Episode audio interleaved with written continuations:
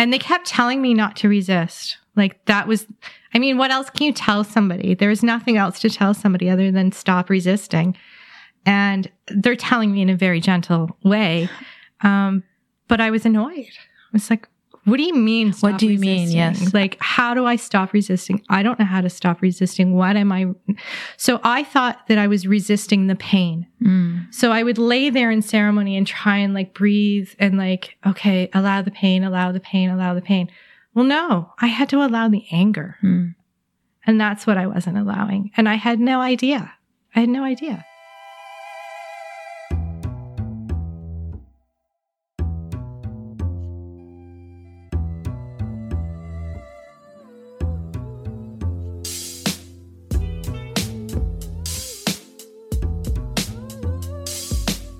Work of healing our trauma can be daunting, nonlinear, and complex. It is a path that conjures within us courage and resilience.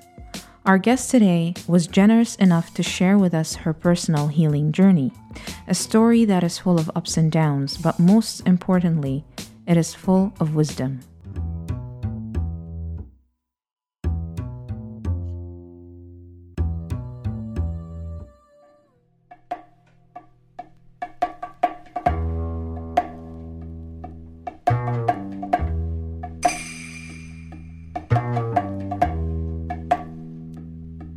Welcome back to the Soul Space Podcast. We're your hosts, Adrian and Thal. On this episode, we have the honor of sharing an inspiring story of healing and deep transformation. From an early age, Laura Lockhart has been struggling with mental health problems that included trauma, depression, panic attacks, and multiple suicide attempts. Laura was diagnosed with so many disorders that many psychiatrists refused to take her on as a patient. When she thought she had exhausted all of her options, Laura met Dr. Gabor Mate, a world renowned author and trauma specialist. Dr. Mate believes that the mind and body cannot be separated, and that disease is often an expression of deeper, unresolved emotional stress. In 2014, Laura attended an ayahuasca retreat with Dr. Mate, and for the first time in her life, she was able to begin working with the deeper issues beneath her suffering.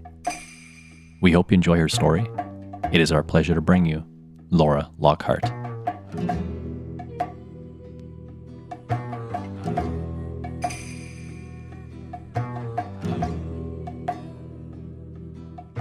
Welcome, Laura, to the show. Thank you. Thanks for being here. Me. Thank you. Um, Laura, you know, I just, I'm very interested in transformative experiences and what that means in our lives.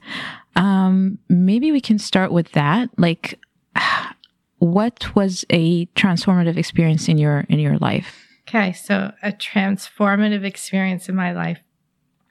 Um, that would have to be my uh, journey with ayahuasca.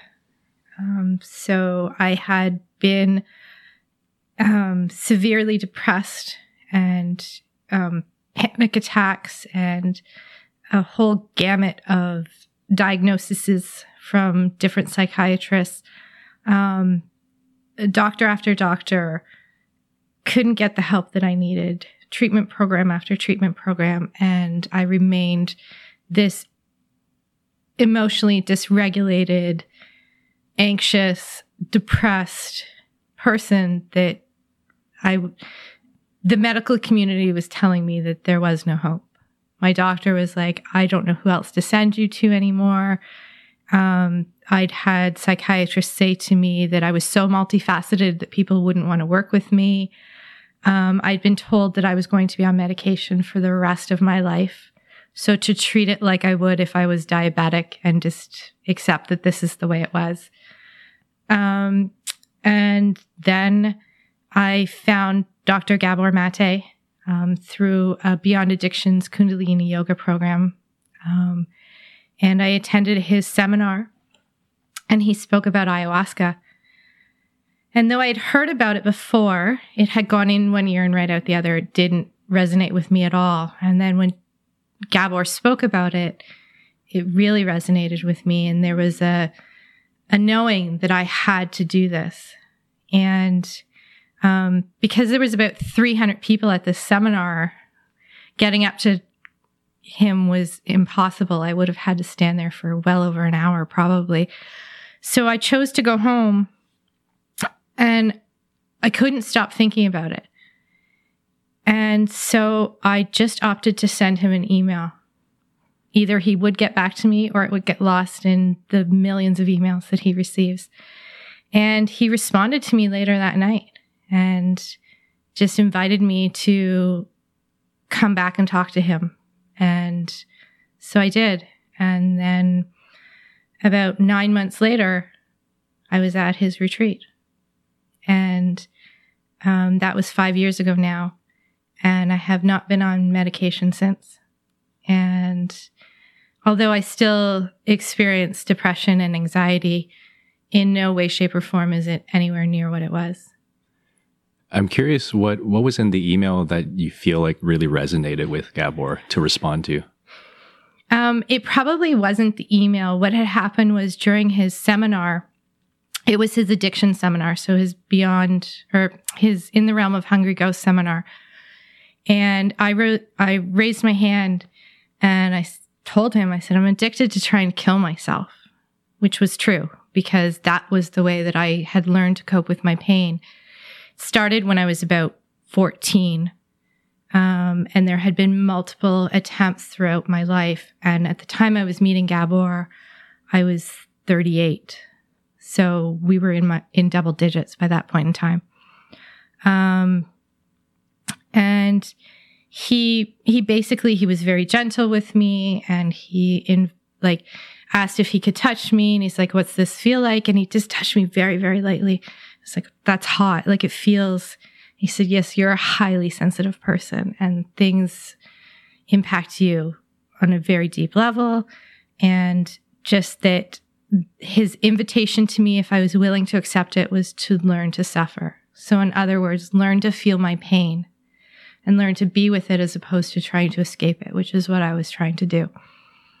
Um, so I think it was that conversation that resonated with him and then when I emailed him, I said, I don't know if you're going to remember me.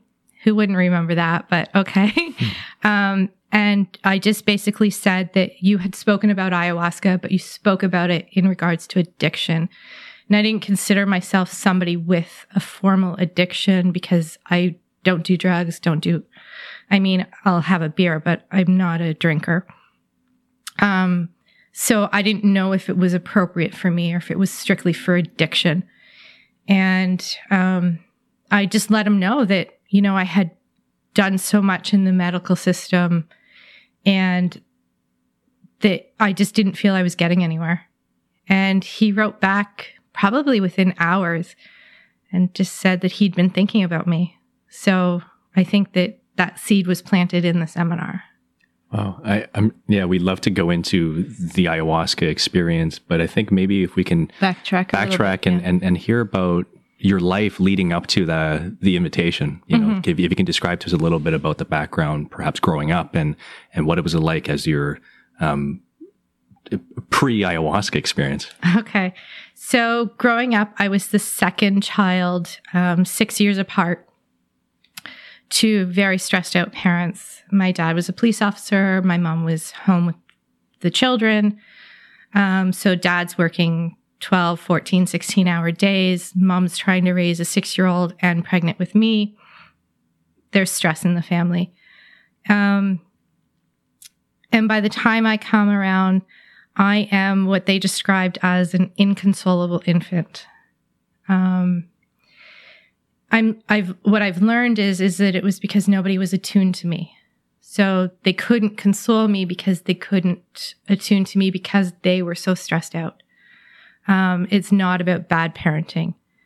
Um, so like they were not attuned to themselves. Right. So, so then, yeah. Yeah. Yeah. Yeah. Um, so in that, I think what would also happen is because you have this screaming baby, that's heightening your stress. And then you leave the baby. Like, I can't do this anymore. And you kind of leave the baby. Um, so there's abandonment for me, lack of attunement, um, unintentional neglect, um, and some physical abuse. So I would get, I would, I was hit. Um, and then because my sister is six years older, she resents me. I'm causing all this problem in the family. So I'm the target of a great deal of resentment. Um, so growing up in that, I could see like the, looking back, I can see the misattunement in my parents. By all means, I had, I had a good home. I was well clothed. I was well fed. Um, I was never left alone, alone, but dad was down doing his artwork. Mom was up reading the newspaper. I was alone. Um, and it, it goes throughout my whole family too. I see it in my whole family. And I think it's intergenerational. So, um, I have, I have memories of, um, parents flying into a rage and striking me. Um, and then as I get older, I'm unable, I'm less and less able to cope. Um, it's, I see I see relational issues starting at a very young age where probably I can probably the earliest I can trace it to is like six or eight, where I can't wait until it's 10 o'clock in the morning, which is an appropriate time to make a phone call so that I can phone my friend because I'm so desperate for connection and so desperate to just be with somebody. And what does that cause on the other end? she's needy. She's like clingy. Um, so people don't like that and they disconnect from me. Uh, it's too much for people. Um, so a lot of relational issues. Um, then get into middle school, high school, and it's just a, a hot house of loneliness, depression, anxiety. I wouldn't go to school if I didn't know I didn't have somebody to eat lunch with um, because that loneliness was so deeply painful. Also experienced a lot of stomach upset, a lot of um, intestinal issues, and my parents would take me to doctor after doctor after doctor. Nobody could find anything wrong. Okay, well, finally, one doctor says it's stress. I think she's stressed out. It's the 70s. Who wants to believe that their infant's stressed out? we don't have all this information yet. Yes, yes, yes. Um, so um, by the time I get to high school, I'm so paralyzed with anxiety that the the stomach upset is a daily thing. I'm missing 35 days in a semester. At one point in time, they had asked me to leave school um, because what's the point? Um, I didn't end up leaving school. Fortunately for me, I became very physically ill at the school and was vomiting. So they saw that it was real. Um, like I wasn't just some lackey. So they didn't end up um, kicking me out of school, but I certainly didn't get the education that I needed. Um, and nobody at the school was attuned to me. Like nobody stopped and said, why is this young woman who is clearly very bright and very articulate, not doing, not performing. Why is she missing so much school? Why is she isolated? Because I wasn't a problem maker. I was that quiet child that never caused any trouble. I was very polite, very soft spoken, well spoken. So I wasn't the, the problem child. So I got missed. Just, okay, not performing up to her capabilities and passed on to the next one. Um, at that point in time, I didn't know I had mental illness. I didn't even know what mental illness was at the time. Um, there were times where my family physician had tried to put me on medication for depression, but telling me that it would help my stomach issues. Um, then at 16, so my first my first suicide attempt was at 14, but I didn't know how to do it. So I took like 10 Tylenol and it had like no effect Couldn't figure out why it didn't work, but it didn't work. Um, and then at 16 was the the the big one, and um, my parents rushed me to the hospital. So small town. Um, my dad drove me to the hospital. They had to call ahead to make sure the doctor was going to be there. They pumped my stomach um, and admitted me overnight, but then released me the next day with no follow up. Nothing. Wow. Yeah. At, at this point, I want to ask um, because you mentioned your parents were so disattuned to you. Was this the first time for them too, as a wake up call, or were there were they sort of you know noticing that you weren't well before that? Um, I think they were noticing I wasn't well, but for them, it was that I was just being difficult. Mm. So my not getting out of bed for them was just me being stubborn, me or, being or asking for attention. Yeah. Yeah. Yeah. Me being a problem teenager. So the way they dealt with it was to try and force me out of bed, yell at me, get out of bed, um, force me to go to school. Um, yeah, it wasn't, it wasn't treated as maybe we should look at what this, what's causing this. And nothing in the school, like no counseling, no, wow. None, none. And so after that, the big one, you, you were, you were sent back home after one day what was it like? Like coming back, realizing it didn't work, or you know what was going on in your mind at the time? Um, for me, that it was life. Um, what was going on for me was a lot of shame because there were friends that had been there that night, so there was a lot of shame and embarrassment. And um, my dad talked to uh, the one friend that was there for the whole thing and just asked that it be kept confidential. Um, but other than that, nobody spoke to me about it. My friends didn't speak to me about it. I didn't speak to my friends about it. We just went on like nothing had happened.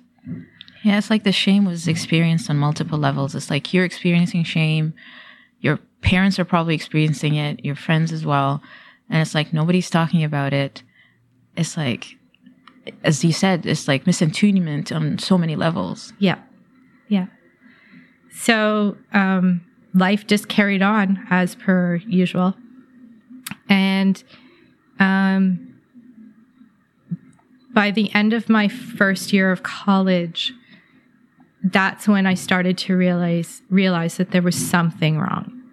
Um, that's when the panic attacks started. So that hyperventilating, the shaking, the crying, the um, the the cold sweats, of a full blown panic attack to the point where it would last for hours.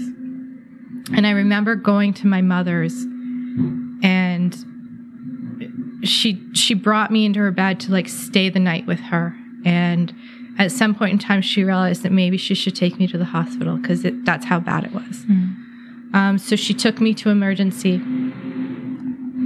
They put you in a separate room. Um, and the the doctor came in and he was a very kind man. Um, but the first thing he did was prescribe um, a bunch of medication and then sent me to a psychiatric um, outpatient program the next day um, and when i went to that um, i went alone and i saw a social worker and she did my intake and assessment. And then um, she brought in the psychiatrist, and he didn't ask me many questions at all. Um, but together, they decided that I was bipolar and put me on lithium and a bunch of other medications. And the lithium made me a crazy person. Like I was a walking zombie but I was I had tremors all the time. And every time I went back and I was telling them that, you know, my symptoms are getting worse, they're not getting better, they would just up the medication. I've since had multiple doctors say there's you're not bipolar. There's mm-hmm. like I don't even I don't have any symptoms of mania. Yeah, I was about to say, like, it doesn't sound like there was any manic episodes during your childhood or during your struggles. And Uh, no, but I've since seen the the report that they sent my doctor, and in it she writes that um, that my mother reports a year long manic episode when I was eleven. She didn't speak to my mother. I was there alone. Mm. And then she also reported that I reported a year long manic episode my first year of college. That isn't what I said. What I said was that I felt good about myself my first year of college because I was getting straight A's and it was the first time in my life. and so that was manic. That was that was my mania. Wow. You're too happy. I was too happy. Yeah. I enjoyed those A's a little too much. you loved yourself a little bit too much. Yeah. but I think she also factored in like a shopping addiction.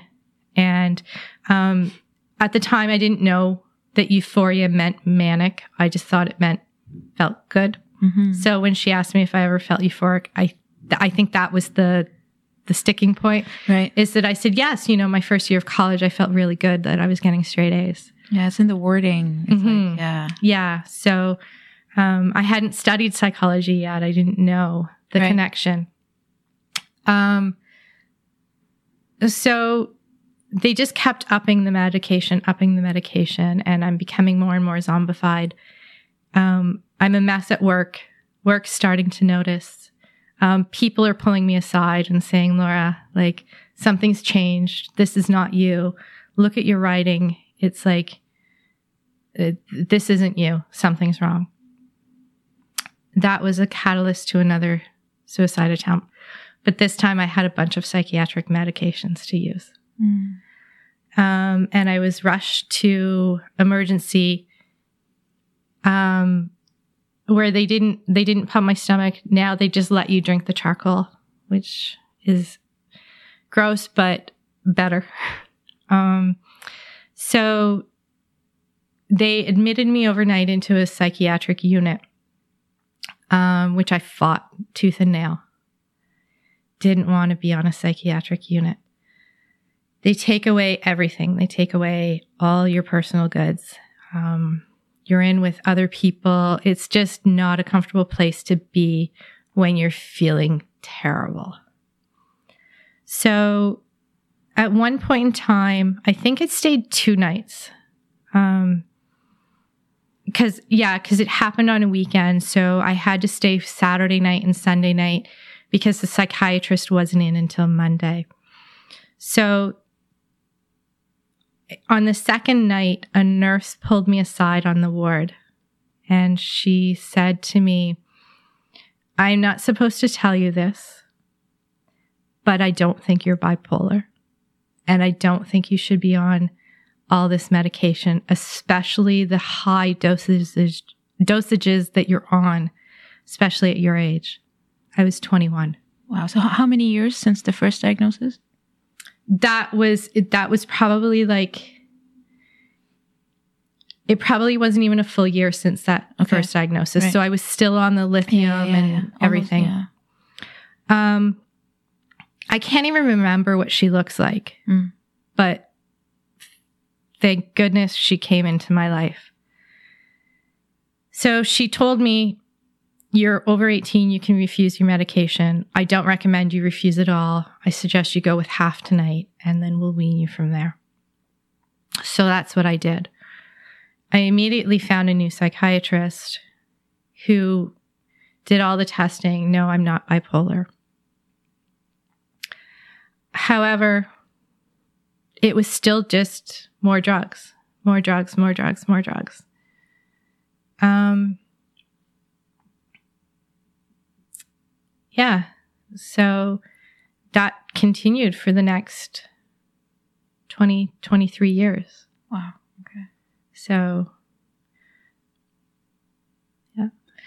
at, at this point it sounds like there's awareness and even like a desire to to get better like because you were seeking help so that wasn't there early in in, in your life um, what did you try so in those 20 years i imagine you must have tried many things tried different modalities or techniques what were some of the stuff that you were trying Um, there was always a strong urge to get better. I was always jealous. Like, I remember being in grade two or grade three and finding out that one of the kids at school saw a therapist, and I was immensely jealous. But I never had the nerve to ask my parents. Um, I never thought they'd they'd let me for some reason. I don't know why. Um, and so when I finally started seeking help, um, I went the route that I knew. So I went the medical route. I went to my doctor who sent me to a psychiatrist. Um, I tried, so I tried many different, um, I tried CBT, DBT. Um, I, I did two inpatient programs, one through a psychiatric out in Oshawa and then one out in Guelph um, both inpatient. One was eight weeks and one was 12 weeks, where I lived there the entire time. Um, several different outpatient programs through the hospital. I tried a suicide program through a day program through a hospital. Um, yeah, I was seeing a psychotherapist, but probably I hadn't tapped into any of the psychotherapy modalities. Um, just all that, all the psychiatric stuff. And it wasn't working for me. Um, yeah. But I knew there was something in me that could not accept that this was going to be my life, that I was not meant to be more than what I was at the time, which was a mess. Hmm. And um and so then you met Gabor. Yeah. Okay. Yeah. And how, what changed? Um so in order to go to the the the retreat, I had to come off all of my medication. Um, which he cautioned me about. He did say, now, based on your history of suicide, you really want to have a discussion with your doctor about it. Um, because you can't do ayahuasca on these meds. So my doctor was very open to it and very supportive. Um, he didn't necessarily believe in ayahuasca, um, but he was more inclined to let me go to a warm country where it would be sunny and where I'd be in therapy circles. Um, so he was very open and he gave me a weaning schedule and I came off my meds. And that's amazing because you've just been doing the sort of mainstream psychotherapy modalities and the medical um, uh, circles, and so and then you went from that to right away to ayahuasca. Yeah, it it was a true calling. Mm-hmm. Like it was like I I had to get there. Financially, I didn't know how I was going to do it. Um, my mother didn't like the idea. She didn't um a psychedelic in a strange country with a doctor didn't sound reputable to her. Right. My dad um, was actually very supportive and said, What have you got to lose? And it was actually, um, they're divorced now, but the two of them came up with the funds to help me get there. Amazing. Um, so that's how I got there.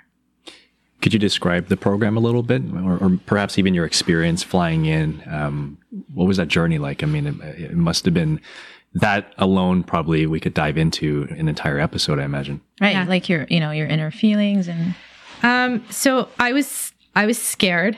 I was thinking, what am I doing? Am I a crazy person? So I didn't follow the weaning schedule that my doctor gave me. I decided that, oh, I've missed these medications before many a times, you know, when you couldn't get to the drugstore or whatever. Oh yeah, I'm good. I don't need to wean. And I went cold turkey. Never do that. Mm. So I ended up um, violently ill for many weeks. Um, I landed in the hospital twice for IV because, like, for IV fluids because I was so violently ill. They had to put me on um, a drug that they give chemo patients for the nausea.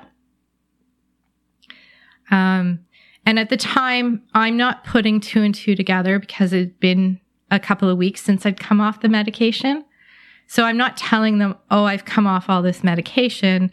I'm just telling them I'm not on any medication. So they're not able, because I'm not giving them the pieces, they're not able to put the pieces together.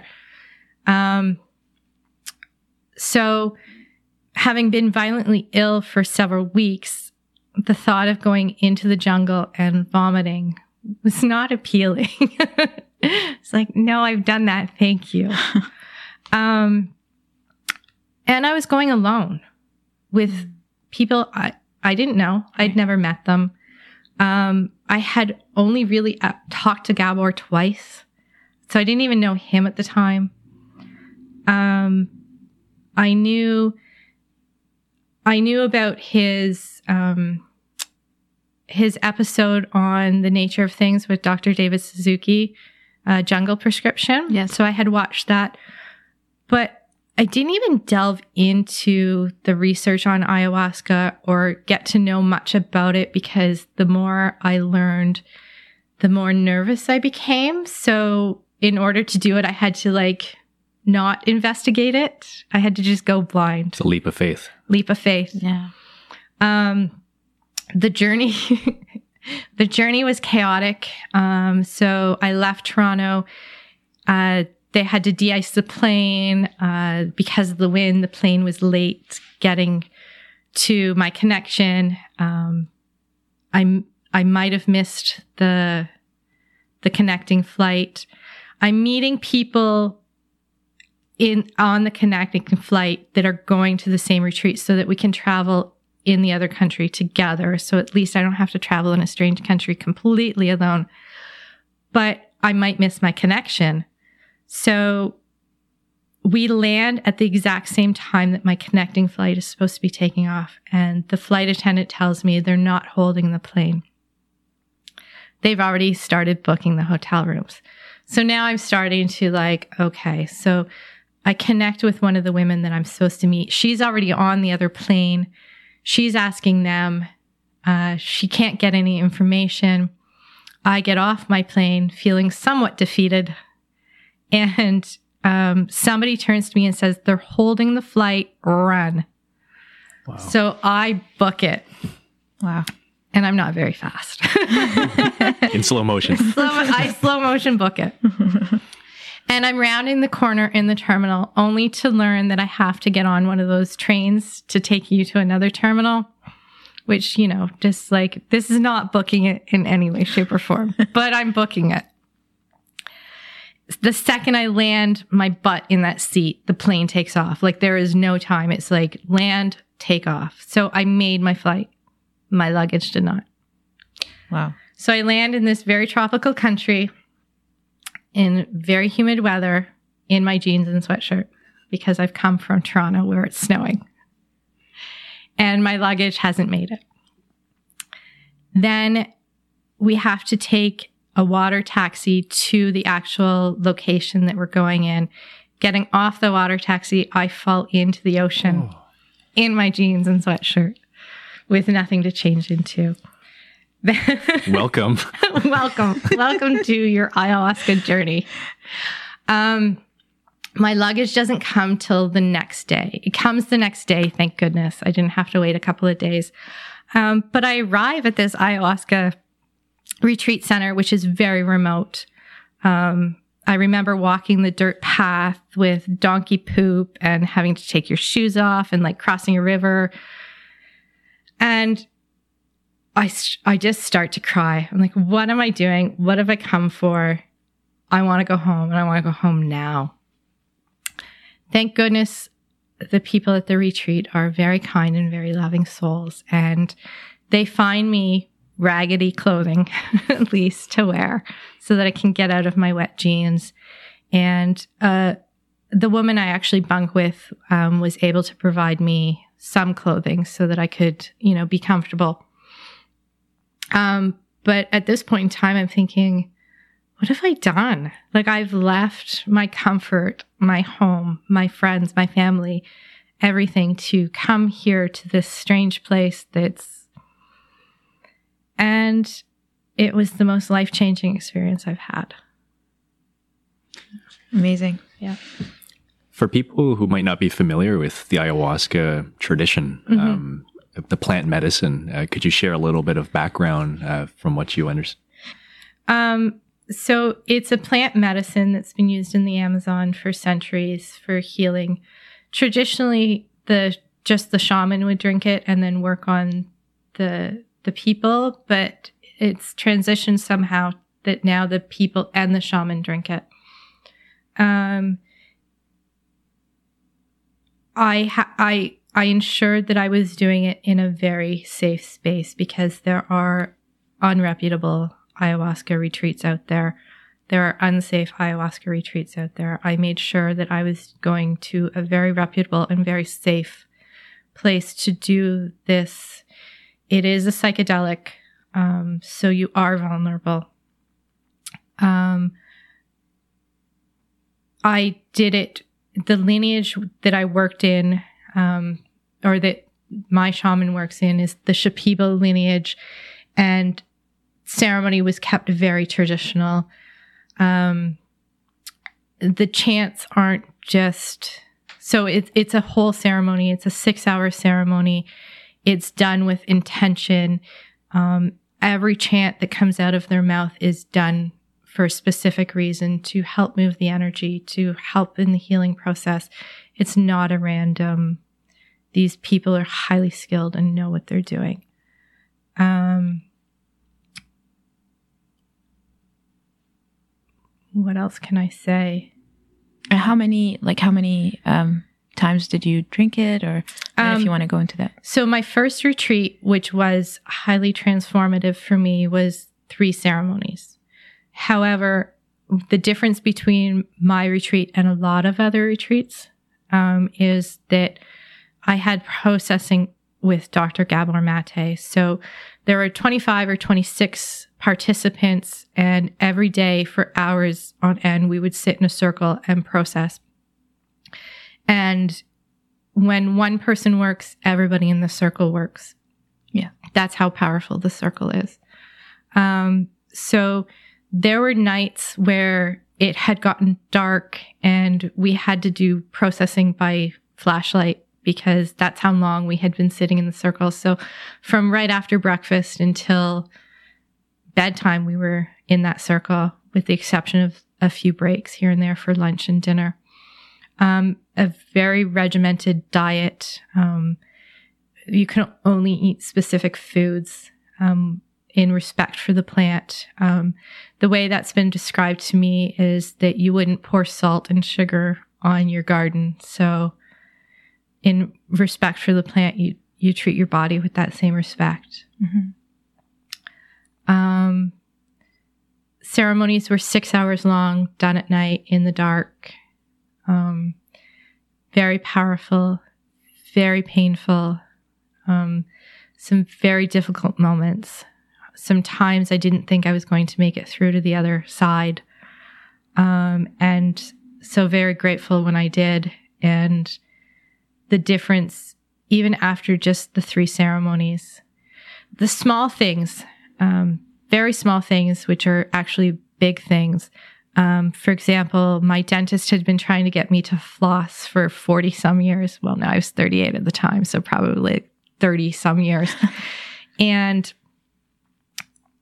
I came back from my ayahuasca journey and I just started flossing every day. Like, why? I don't know but I did. Mm-hmm. Um, things like I started wearing makeup again um, because I'd gone into such a depression where all I did was just wear sweatpants and didn't do my hair. I didn't do anything. I just threw on my sweats and laughed. And I started taking care of myself again. Um, there's still some self care that needs to come into place. I've still still got some difficulty in that area, but uh, immensely different. Um, but like I said, I didn't just do ceremony and come home and go back to life as it was. I did ceremony and came home, and the first thing I did was the landmark forum, um, which was also very powerful. Um, there are some complications with it and the sales pitch, but the the material itself I found very powerful.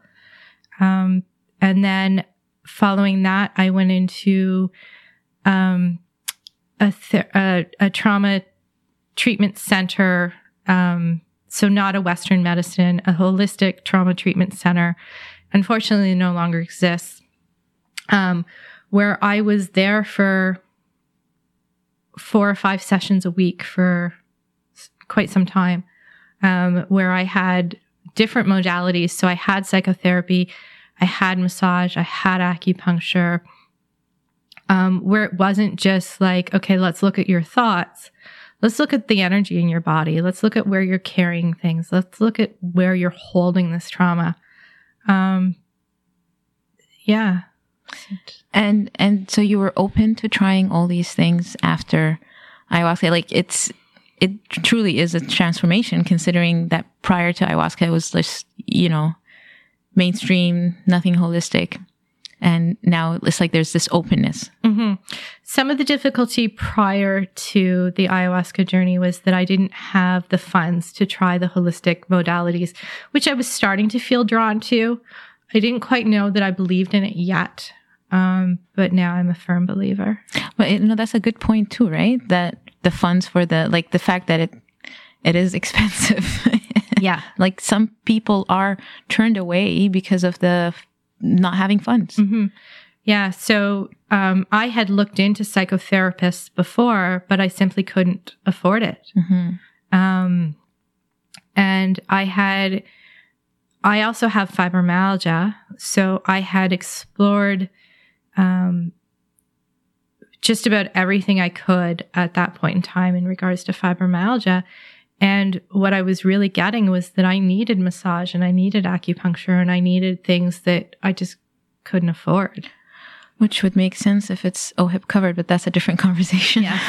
we could have a whole other episode. I wanted to go back. Uh, you mentioned the intensive uh, integration circles, the processing Mm-hmm. uh, with Gabor for like entire day.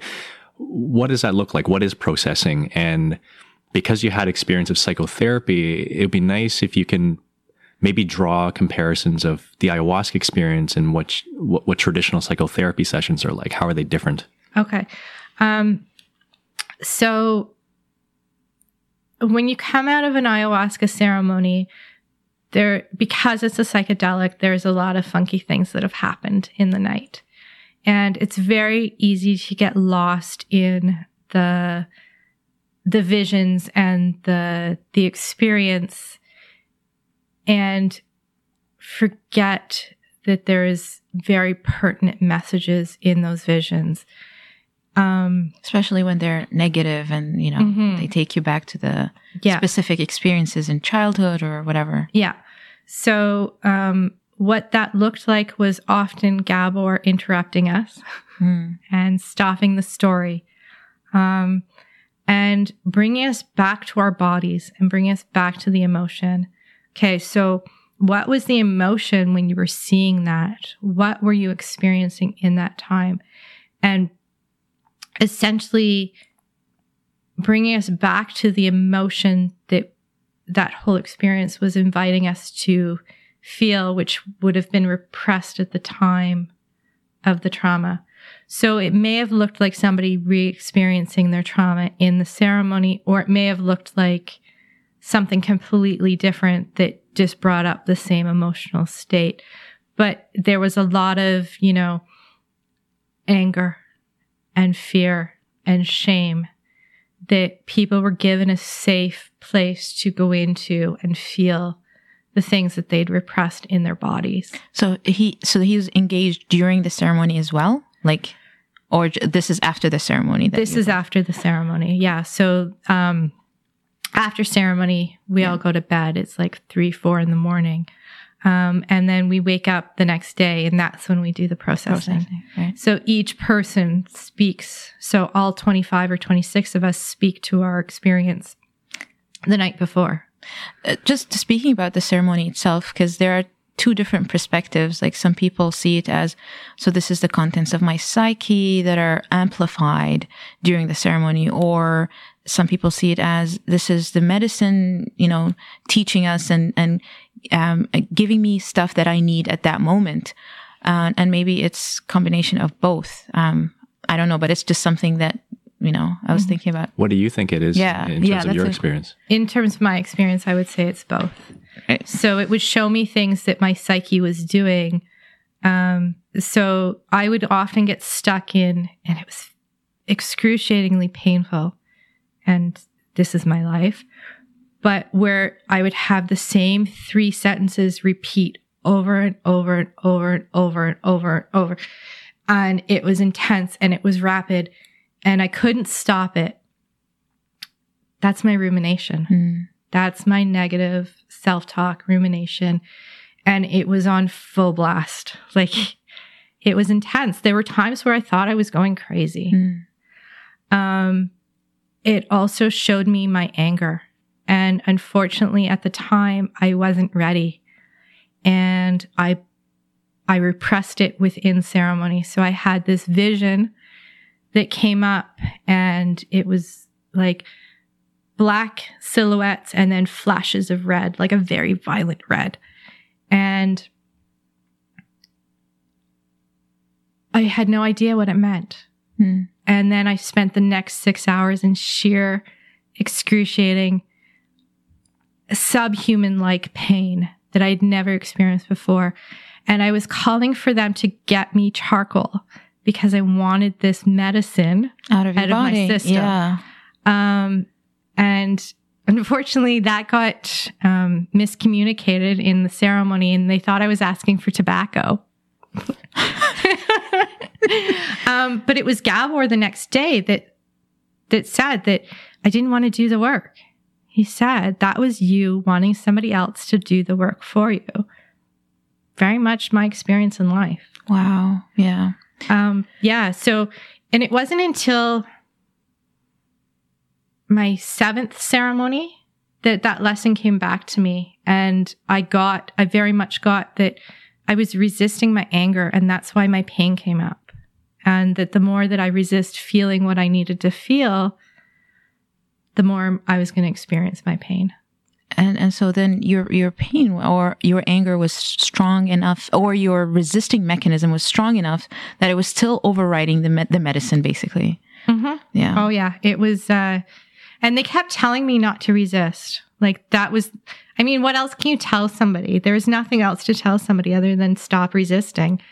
And they're telling me in a very gentle way.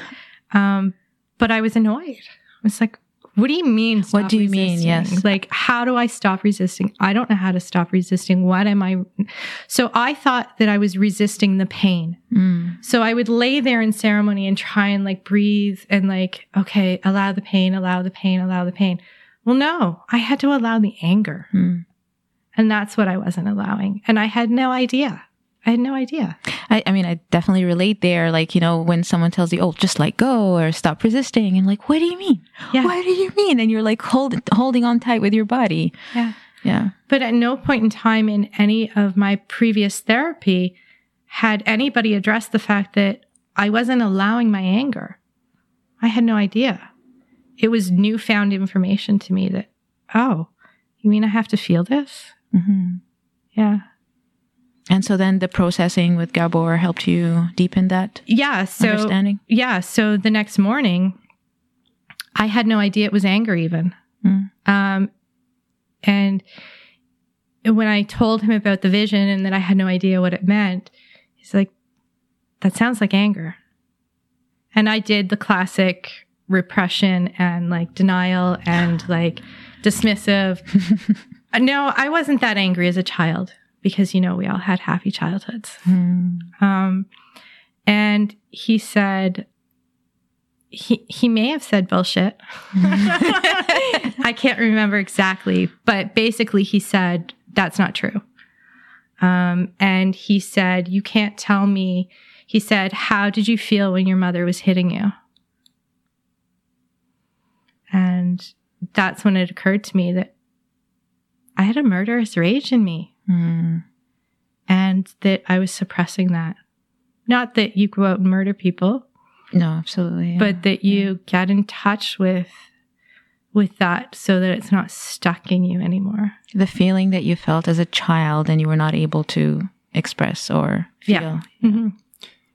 This this first experience you had, uh, it sounded like a lot came up a lot of uh, insights, perhaps experiences. What did you do with all that new stuff uh, coming back from that trip? You mentioned you started flossing. There were some behavior changes. What else could you add in terms of the the experience re-entering back to your life? Um,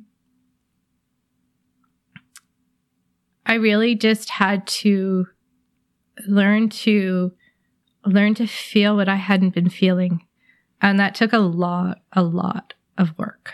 Um, it sounds so simple, and really it is, but it's so complicated. Um, I remember laying on the table with the my acupuncturist, and he was, and I could feel the mechanism happen where it's like I was feeling it, feeling it, feeling, and then I was like, oh, I've just repressed it. I don't have control over that, mm. but I was doing it, and so bringing that awareness into my into my body, not just into my logic, but into my body was very important. And that took a lot of work and a lot of safety. I needed a lot of safety and and trusting yourself, trusting myself, mm trusting those around me that they might be giving me some difficult information, but they're doing it from a very loving place. How did your uh, relationship with Gabor continue to evolve after the first ceremony? Um, he really became a mentor. Um, he doesn't like the word therapist, um, but he became a, a. I don't even have the words for it. Um, he just became like the catalyst for my seeing what I needed to see, which I wasn't seeing. And it, there were times where he wouldn't talk to me unless I had gone and felt what I was feeling. So he would say, You've asked for help. I will help you. But what I want you to do first is to identify the emotion, sit with it, allow it, have compassion for it, and hold it, and then we'll talk. Which was frustrating, but important because my way of not being with emotion was to reach out for help. Hmm. How did that look like? Did you have like a specific practice that you were doing or just? Um, I didn't know. I, w- I was winging it. Um, they don't tell you how to feel your emotion. They just tell you that you have to feel it. Go look it up. Yeah, go go look it up. Because I, I do that too. That's why I'm asking. I'm like, I, I how do I feel this? I just Google it and try. Yeah. um, yeah. So I didn't know. I was really just winging it, and um, what it would look like for me was to just sit quietly and be with whatever was there. Um, and in actual fact, I got a lot of training in my therapy on how to do that, which was like identifying the sensation in the body, allowing the sensation to be there, um, even inviting it to get bigger. Mm. Um, a lot of meditation around around my pain. So instead of trying to suppress my pain, trying to numb my pain, inviting it, welcoming it, and letting it be there, and learning that it was it was actually a lesson that I had been trying to numb for decades. You mentioned Landmark Forum as one of the things that seemed to kind of immediately uh, precede mm-hmm. the, your experience. Uh, what did you get out of that um, that training? Um, oh, that I was creating a lot of my own suffering, and I was doing it with the the the the story in my head, the the dialogue that was going on in my brain, um, projecting a lot of my own stuff onto people um, making meaning out of things that didn't mean anything, um, and uh, living my life as though what I believed about myself was true, mm-hmm. when in no shape or form was it. Yeah, that it's like static and rigid, that it does not change. That you know, oftentimes we we see ourselves and our personalities as these things that I'm this or I'm that. Mm-hmm. Yeah, and that in order to in order to excel in life at whatever it was that I wanted to do, that I had to step out of the fear and that I had to act anyways. And that really showed up in a lot of my, um, my therapy because like I said, I couldn't afford this therapy. So I had to find ways to get it that, and that meant showing up and just trusting the process that I was in the right space and that if it was meant to happen, it was going to happen. And if it didn't, then it wasn't the right, the right Mhm. path for me. Um, it also showed up in school. I, I couldn't afford school. I, I hadn't worked in years. Um, and, but as long as I stayed stuck in the story of I can't afford this, I was never going to do it. So I stayed stuck in that for many years. Um, and then I really, that that teaching really stuck with me that like, just make it happen. Don't, you may not know how you're going to make it happen, but just make it happen. And so that's what I did is that I applied to the school with no idea of how I was going to pay for it. And I even got the first bill. Please deposit this amount of money by such and such a date and still had no idea how I was going to pay for it. But I, I took the risk and I threw my hat over the wall because I had to go get my hat then. And just, um, if, if I wanted it bad enough, it was going to happen and that I would work extra hard to make it happen. And so, okay, so when when did school come in? You you did the first retreat and then landmark, and then you went again and did another retreat. hmm So, um, yeah. So the first retreat, landmark, um, a, a trauma treatment center in Toronto, Right. um, and then another retreat, and then, um, How was it different then from the first one? how is it different then? Going back to the plants again. Um, it was it was different in that I was different. Mm. Um, the resistance was still there, but it wasn't as strong and it wasn't as potent. Um, so I was able to allow a lot more than I had the first time, um, which meant I got a lot more out of each ceremony um, because I was allowed. Uh, I allowed the medicine to work more than I had prior. Um, You let go. I, I let go. In some in some cases, um, there were times where um, I was in excruciating pain again, um, both emotional and physical. And I remember the helper on the retreat telling me, you know, ask the plant to teach you in a gentler way. And I did, and it amplified. Mm. Um, so that was the lesson that I needed at that point in time for whatever reason. Um, yeah. So after that second retreat, um, I went to another retreat that wasn't a medicine retreat, um, but was all about like the ego constructs that we live in and, um, and I spent a month at this retreat, um, learning to let go of the beliefs and projections and things that I put on myself and other people. And then back to Toronto for more therapy. And then, um, so school came about two and a half years on the journey. Th- This is training to become a psychotherapist. Yes. What what inspired you to to make that decision to to become a therapist for others? Um, I had always wanted to be. Um, I remember probably when I first started looking at universities, that was my goal was that I wanted to become a psychologist, a PhD psychologist and have my own private practice.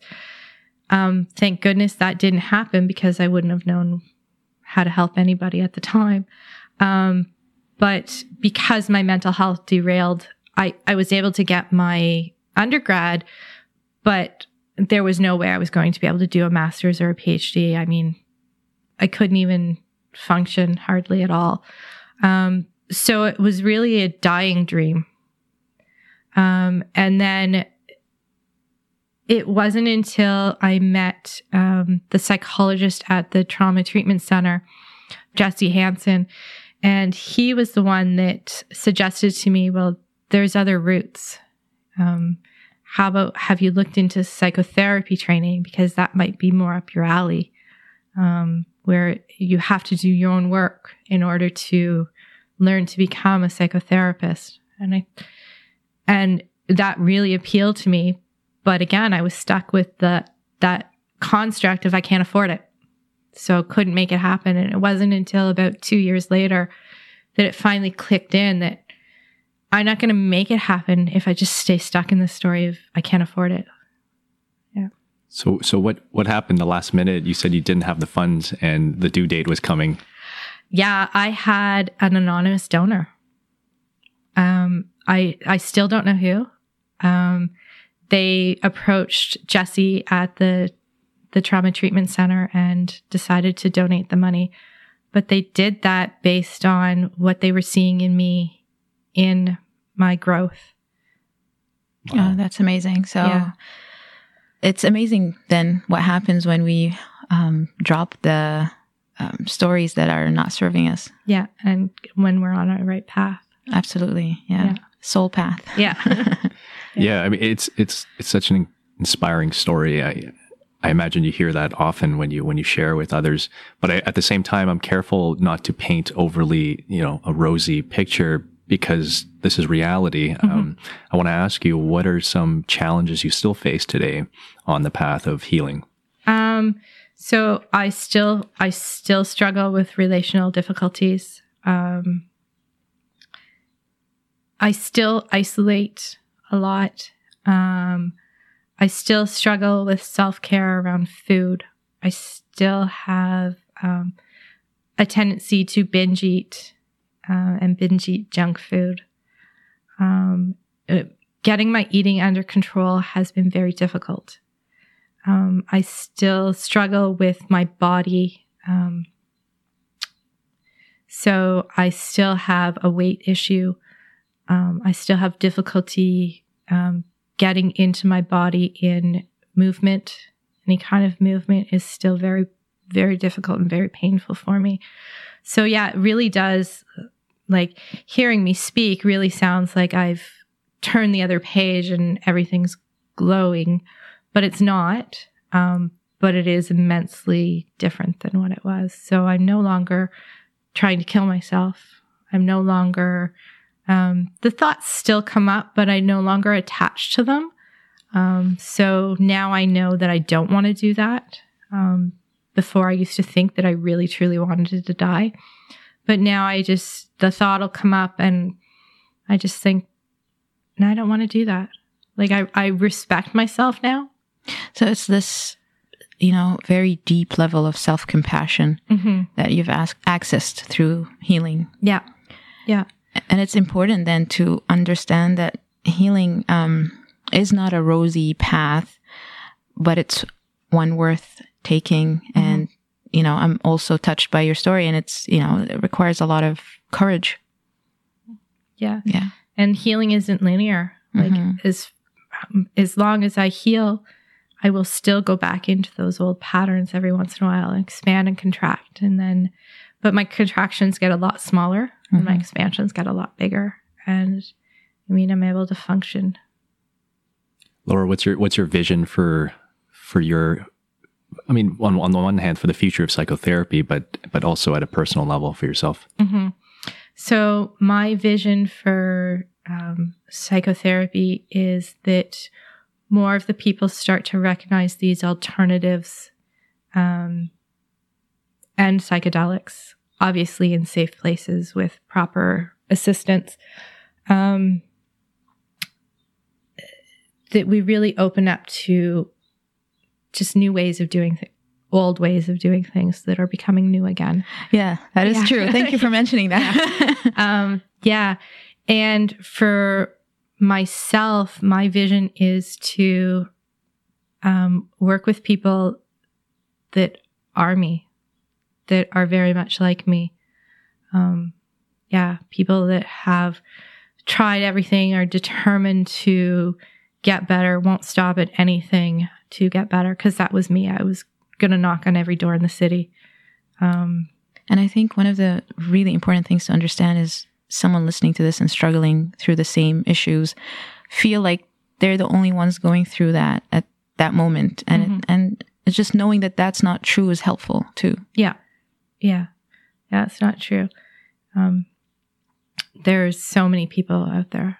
That, like, yeah. So Yeah. Thank you so much, Laura. Uh, th- yeah, what an incredible story. And thank I, you. I I also want to mention for people that might be interested in reaching out um, personally, uh, they can they can contact us on the podcast, and we can definitely uh, direct them to you. hmm Yeah. And there might be some inkling to to reach out to Gabor as well, but he doesn't take clients and he's not doing his retreats anymore. So yeah. Thank you, thank you, Laura, for sharing your story with us Okay. today. Thank you. Thank you.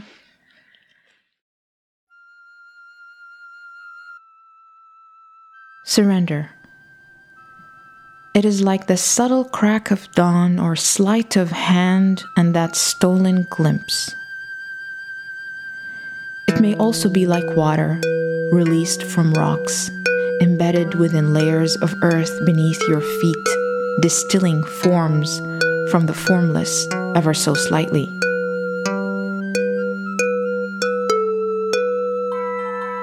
It is like the seamless interaction between the blueness of the sky and the shifting blue sea as you stare off into the horizon in seeming contemplation. How convenient is it when you think that you know what it is that you know until you feel it again? Yes, you feel the crack at the center of your heart. You are then willingly or unwillingly thrust upon the bosom of the unknown. Rest here, rest now, surrender as you may.